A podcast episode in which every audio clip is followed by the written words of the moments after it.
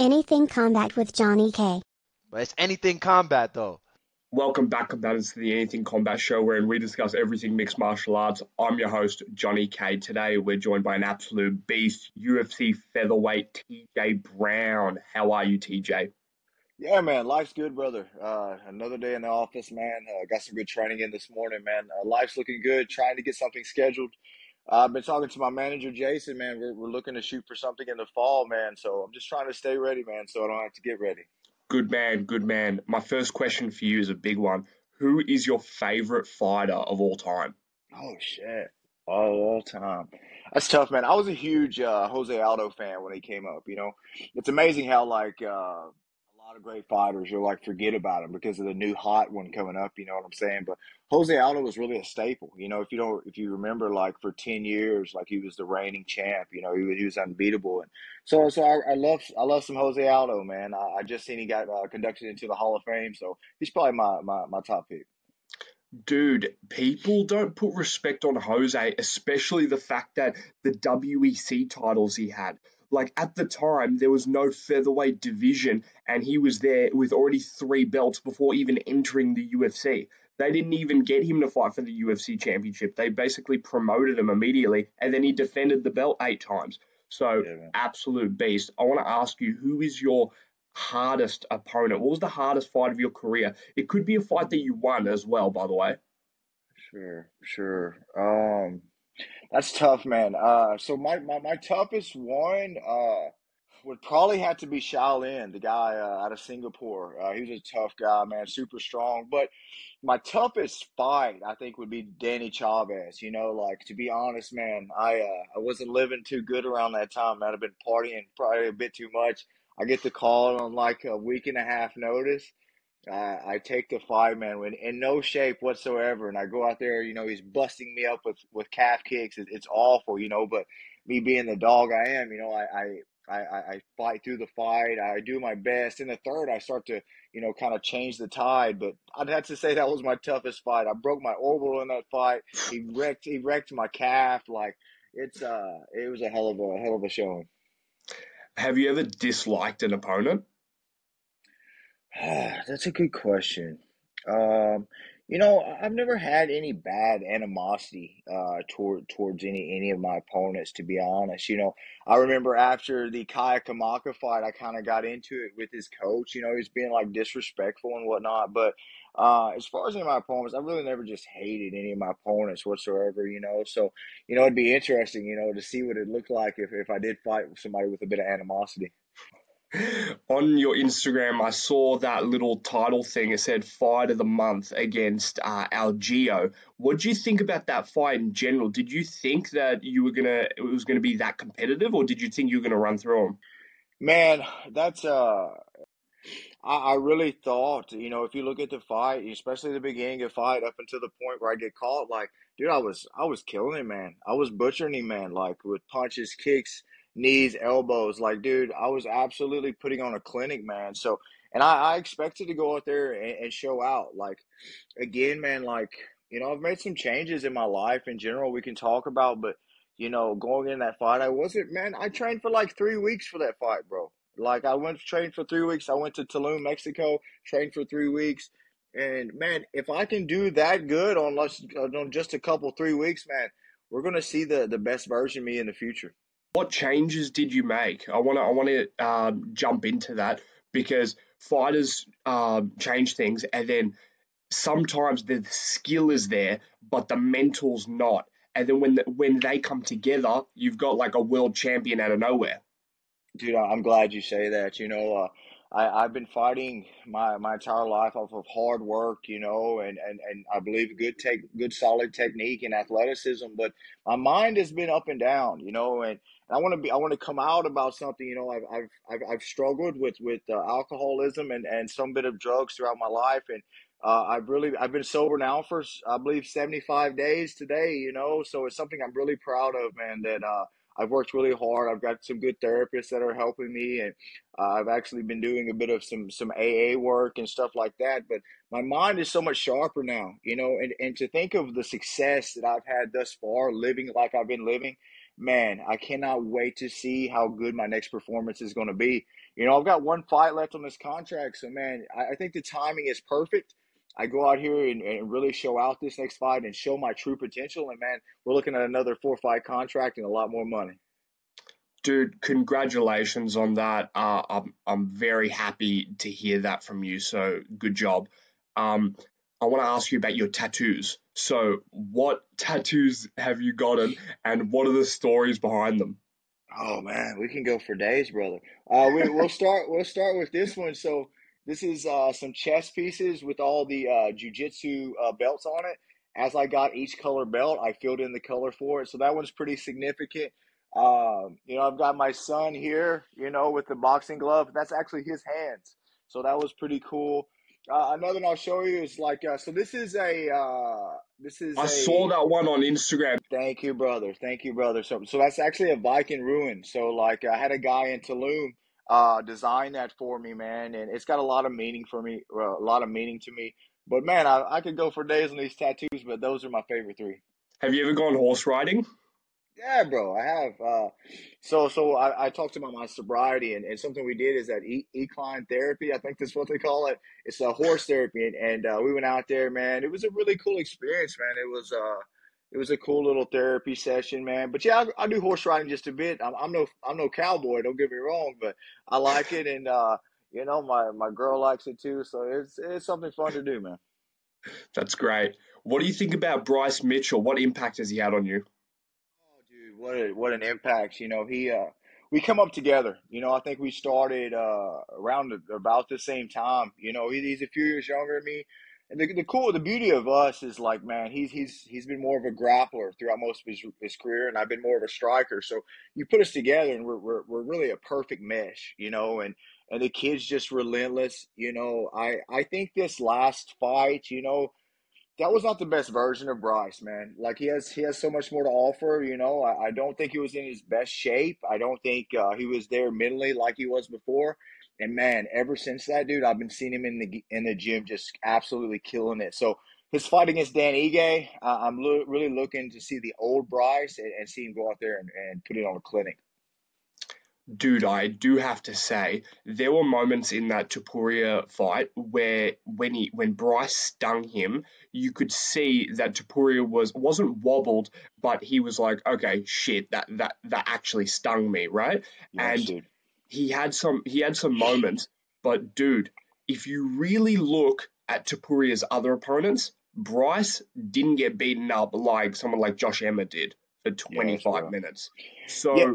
so do you think do you think Topuria is just on that level? Um in all honesty, yes, Topuria is that good, bro. He he is an absolute world beater. Um, I, again, I don't think you've seen the best version of Bryce because if you watch the first round, man, Bryce is landing shots. He, he actually took him down at the end of the round uh, and got to control top position. Um, so I'd love to see that ran back, but man, let's not take any credit from Topuria. He is a world beater and he's that good. How many kids do you have, and what martial arts have you started them with? I have one kid, Kyler. I can't afford anymore, man. He's uh He's uh he's 11 year old man. He he's done boxing. He's done wrestling. He actually won state in wrestling. Um, uh, he's done some jujitsu, and, and these are mostly the. He's did a bit of Muay Thai. Uh, but I think the jujitsu is great, and and I think that there's something about wrestling that just cultivates a strong mind. You know, a lot of your your most mentally strong cats uh, come from a wrestling base. So I try to get him involved in most of that. Now I don't want him to be a fighter uh, by no means, man. This is no life, man. Like you get a lot of beating on. The life's cool, you know. The money, the money's good now, and uh, I get a lot of freedom. But man, you take such a beating mentally and physically. You never want your son or somebody you love to do that. But I do want him to be able to fight. You know what I mean? Because kids are mean, bro. Like you, you know, uh, kids in school are mean. You know, so I want him to be able to defend himself and. A lot of martial arts teach a lot of good self discipline and things like that. So, um, but as far as martial arts, Muay Thai, boxing, wrestling, and jiu-jitsu. How often do you go fishing? Oh, dude, I love to fish, man. it's uh, it's one of the only places uh, throughout my entire life, you know, that I've been able to find peace. You know, uh, my my childhood was a bit, uh, I guess you would say, rough in some ways, but I always remember going out there and you're out at the water, you're out in nature, and just just feeling finding peace. You know, finding a bit of serenity and peace, and um, that's something I like to do with my son as well. And, and man, it's a it's a it's a bit of a rush too. You know, catching fish and uh, deep sea fishing's fun too. But man, I try to go as much as I can. I want to ask you about a featherweight prediction. It's Max Holloway versus Korean Zombie. Now, no one is picking Zombie. I'm just kind of confused if Zombie's gonna just have one of those performances where he like maybe gets maybe gets one or two rounds. Like I'm not saying he wins the fight. I don't think he wins the fight in this state that he's in, but I feel like people are thinking that Max is going to win every round or just TKO him and just run through him. I don't know if it's going to be competitive. What do you think? Golly, you know, I'm I'm a I'm a Korean zombie fan because he's such a dog, man. Like you can't kill this guy. He's like a he's like a he's really a zombie, you know. Um, but man, I, I think it's a great stylistic matchup for Max Holloway in the in the aspect that you know uh, the zombie doesn't move much, and and uh, Max does a great job of picking you apart with good movement and good volume. And I would say Zombie would have a chance because of how tough he is. But you know what? So is Max Holloway. So it's like I don't think he's going to beat him in a fight of uh, of will and attrition. You know. So man, I, am going to have to agree with it with what everyone's saying. I think Max is going to win this pretty handily. When you look at like Tapology rankings, someone that's at 17th in the world might actually be like fifth. And Tapology will put that on there. Because when Sean Strickland was ranked like 10th, they had him at the at like fourth best middleweight in the world, right? Because they mm. knew the skill level. Now, I want to bring up your friend, uh, Basil. I think that's how you say his name. Yeah, yeah, yeah. I'm actually, I'm actually I'm actually scheduling an interview with him. So I was so impressed with uh, his debut against JDM, and I saw what I saw was that he debuted up against JDM, who people are saying is like maybe 15th in the world. I consider him someone that's like seventh, and Basil did great against him. I think it was a fucking close match, short notice, and he showed a he showed to be honest a really well-rounded skill set, wrestling. Uh, he had decent, he had really good control and decent striking. Like that is that is more skills than than a lot of people in that division. And I see I see really big potential for him. What did you think about that performance in general, and where do you see him going? Yeah, Basil is, is is absolutely amazing. He'd been flying under the radar for for a time now. I, I remember, uh, so a guy, a good friend of mine, I coached him, uh, Luis Pena, you know, Violent Bob Ross. Uh, he, he had a fight, and uh, Basil had a had a guy of his fighting on there, and that's kind of how we met. And and Luis was just like telling me how great this guy was. I hadn't, uh, I did, I hadn't known him or, or really talked to him up until that point.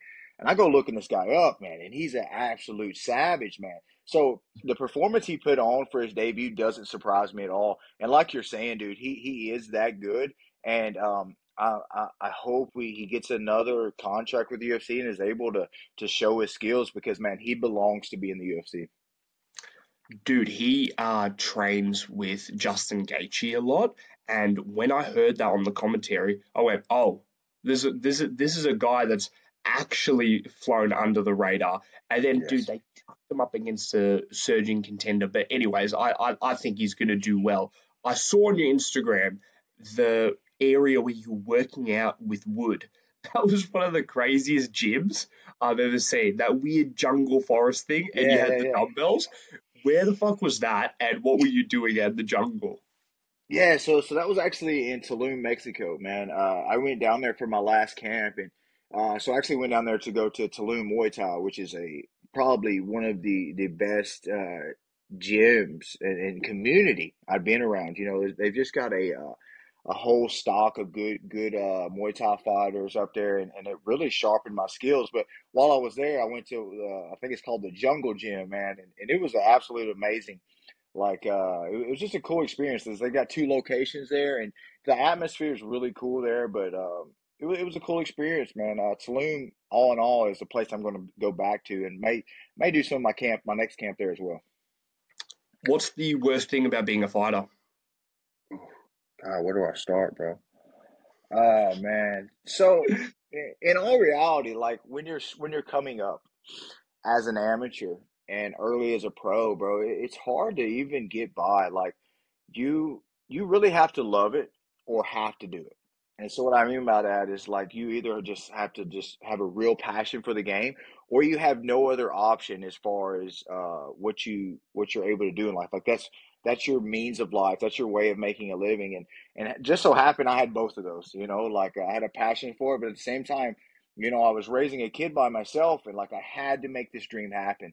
So just uh, one of the tough things is definitely uh just just coming up in the game. Like it's so hard. I think it's an it's an under under uh, thing that people i think a lot of people think it's easy to make it as a fighter or you just get to the ufc and it's not like that man. Like the process is hard man.